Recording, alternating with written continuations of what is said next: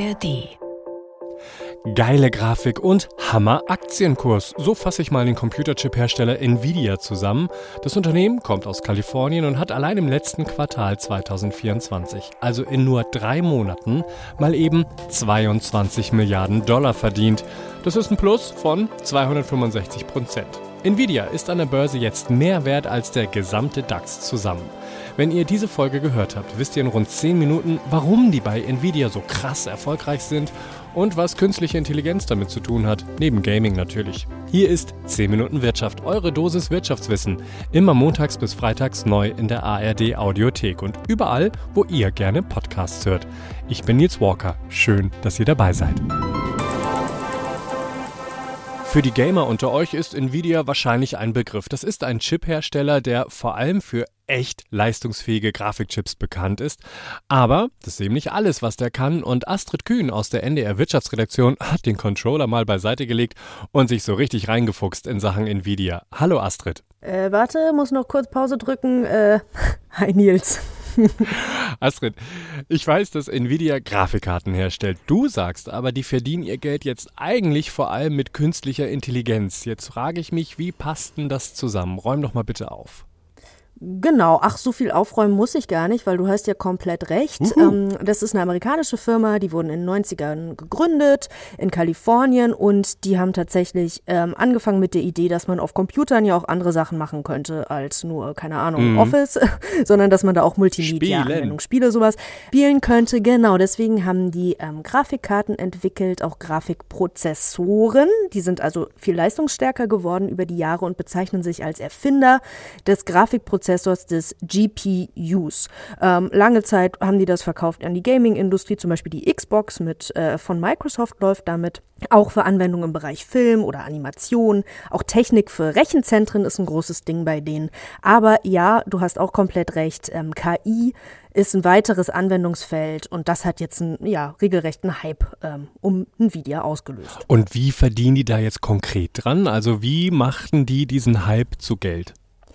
Also die haben ihre GPUs und ihre Produkte so angepasst, dass man die einfach braucht, um KI damit laufen zu lassen. Dazu muss man einmal wissen, KI-Technik und Anwendungsmodelle die, das ist ja, ne, wenn man Enthusiasten glaubt, ist das das neue heiße Ding. Mhm. Also in einigen Jahren werden die natürlich oder besser als Menschen kommunizieren können, Krankheiten erkennen, Fabriken planen, Autos steuern.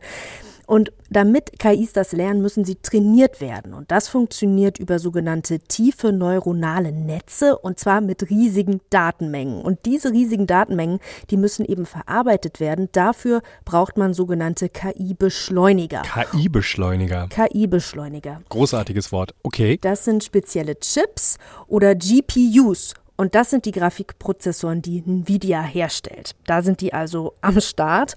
Und für Sprachmodelle wie ChatGPT zum Beispiel braucht man einfach Zehntausende von diesen GPUs und deswegen ist das so ein Riesenmarkt. Ja, aber Nvidia ist ja nicht der einzige Hersteller von Grafikkarten. Also warum sind gerade die da so erfolgreich?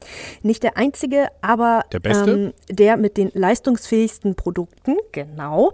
Und dieser Markt, ne, ich habe es eben schon angerissen, Markt mit KI-Beschleunigern wird geschätzt bis 2027 auf 400 Milliarden Dollar. Wow. Und schon jetzt beherrscht Nvidia 92 Prozent, weil Krass. es eben die besten Produkte, das heißt die leistungsfähigsten Produkte mhm. am Start hat.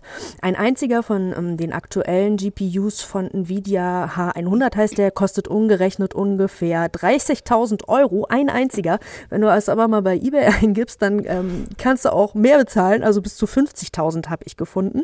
Und ähm, die haben davon eine halbe, eine halbe Million Stück ausgeliefert, allein im letzten Quartal 2023. Die Nachfrage wäre aber aber noch viel höher gewesen. Also das ist schon Hype, was wir da gerade sehen.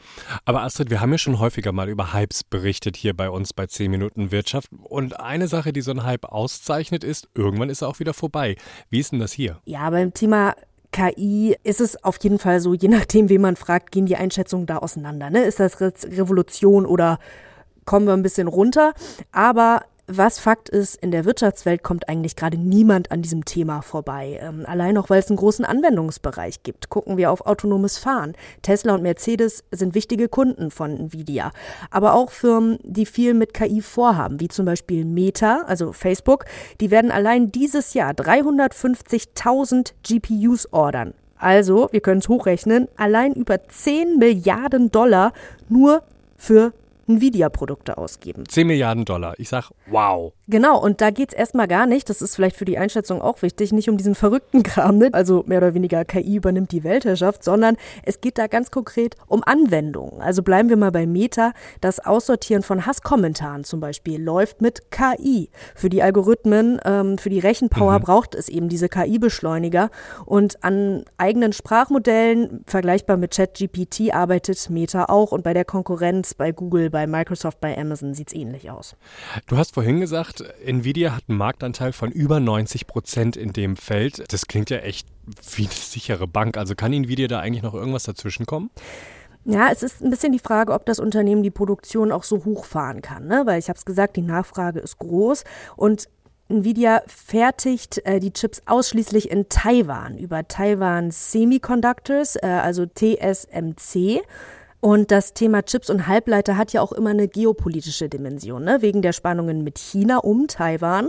Und wo wir auch gerade bei China sind, die US-Regierung untersagt Nvidia aktuell, die modernsten Chips nach China zu verkaufen, weil die Technik auch militärisch eingesetzt werden könnte. Mhm. Aber wahrscheinlich steckt auch einfach dieses globale Rennen um KI dahinter. Da ist einfach viel Rivalität angesagt und dass man den Rivalen damit vielleicht auch ein bisschen bremsen möchte. Wenn du von Rivalen sprichst, dann gibt es ja auch irgendwo Konkurrenten. Also gibt es dann noch noch andere? Also zum Beispiel, mir fällt ja AMD ein oder Intel, das sind doch auch große Chip-Giganten. Versuchen die nicht auch auf diesen Markt aufzuspringen? Ja, also es gibt allein ein großes Interesse für alle, die was mit KI machen, ähm, dass sie nicht nur von Nvidia abhängig sind. Ne? De deren Technik ist nämlich nicht nur teuer, sondern auch stromfressend.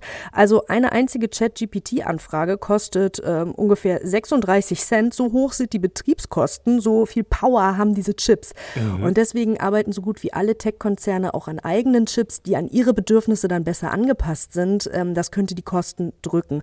Da passt auch rein, dass der Gründer von OpenAI, das ist die ähm, Firma, die ChatGPT entwickelt hat, der hat auch Pläne für eine eigene Chipfertigung und gut im Geschäft, du hast es gesagt, ist der mhm. US-Konkurrent AMD. Die haben Ende vergangenen Jahres ihre erste GPU vorgestellt. Da sieht man allerdings auch, da ist ein gewisser Rückstand da, denn die fangen jetzt erst richtig an. Mhm.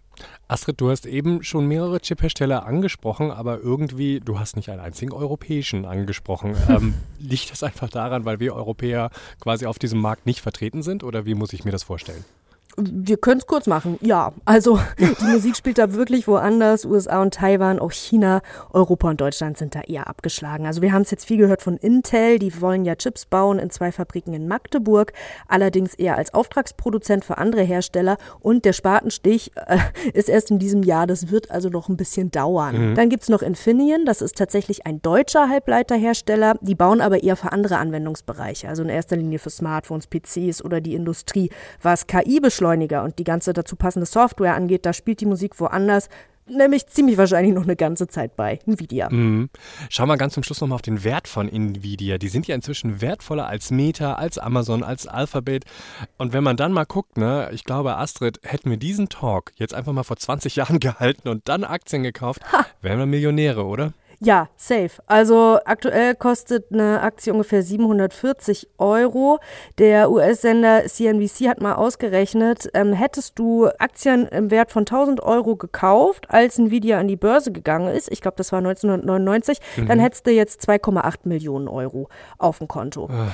Und lieber Nils, als gut äh, informierter Wirtschaftsredakteur, hättest du es natürlich auch wissen können. Vor einem Jahr, wärst du vor einem Jahr eingestiegen, hättest du jetzt ungefähr 3200 in der Tasche. Aber wir wissen natürlich auch immer Aktien, ne, heikle Sache. Wir geben da überhaupt keine Tipps.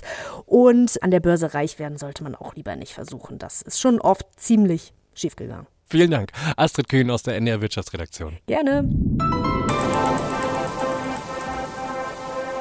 Zum Schluss habe ich noch eine gute Nachricht für euch. Wenn ihr einen breit gestreuten ETF im Portfolio habt, der sich am MSCI World Index orientiert, dann könnt ihr euch ehrlich gesagt entspannt zurücklehnen. Da steckt nämlich Nvidia schon mit drin und ihr profitiert ganz automatisch. Übrigens, ganz automatisch könnt ihr auch von uns profitieren, wenn ihr uns abonniert. 10 Minuten Wirtschaft in der ARD Audiothek oder wo ihr gern eure Podcasts hört. Mein Name ist Nils Walker. Macht es gut. Tschüss.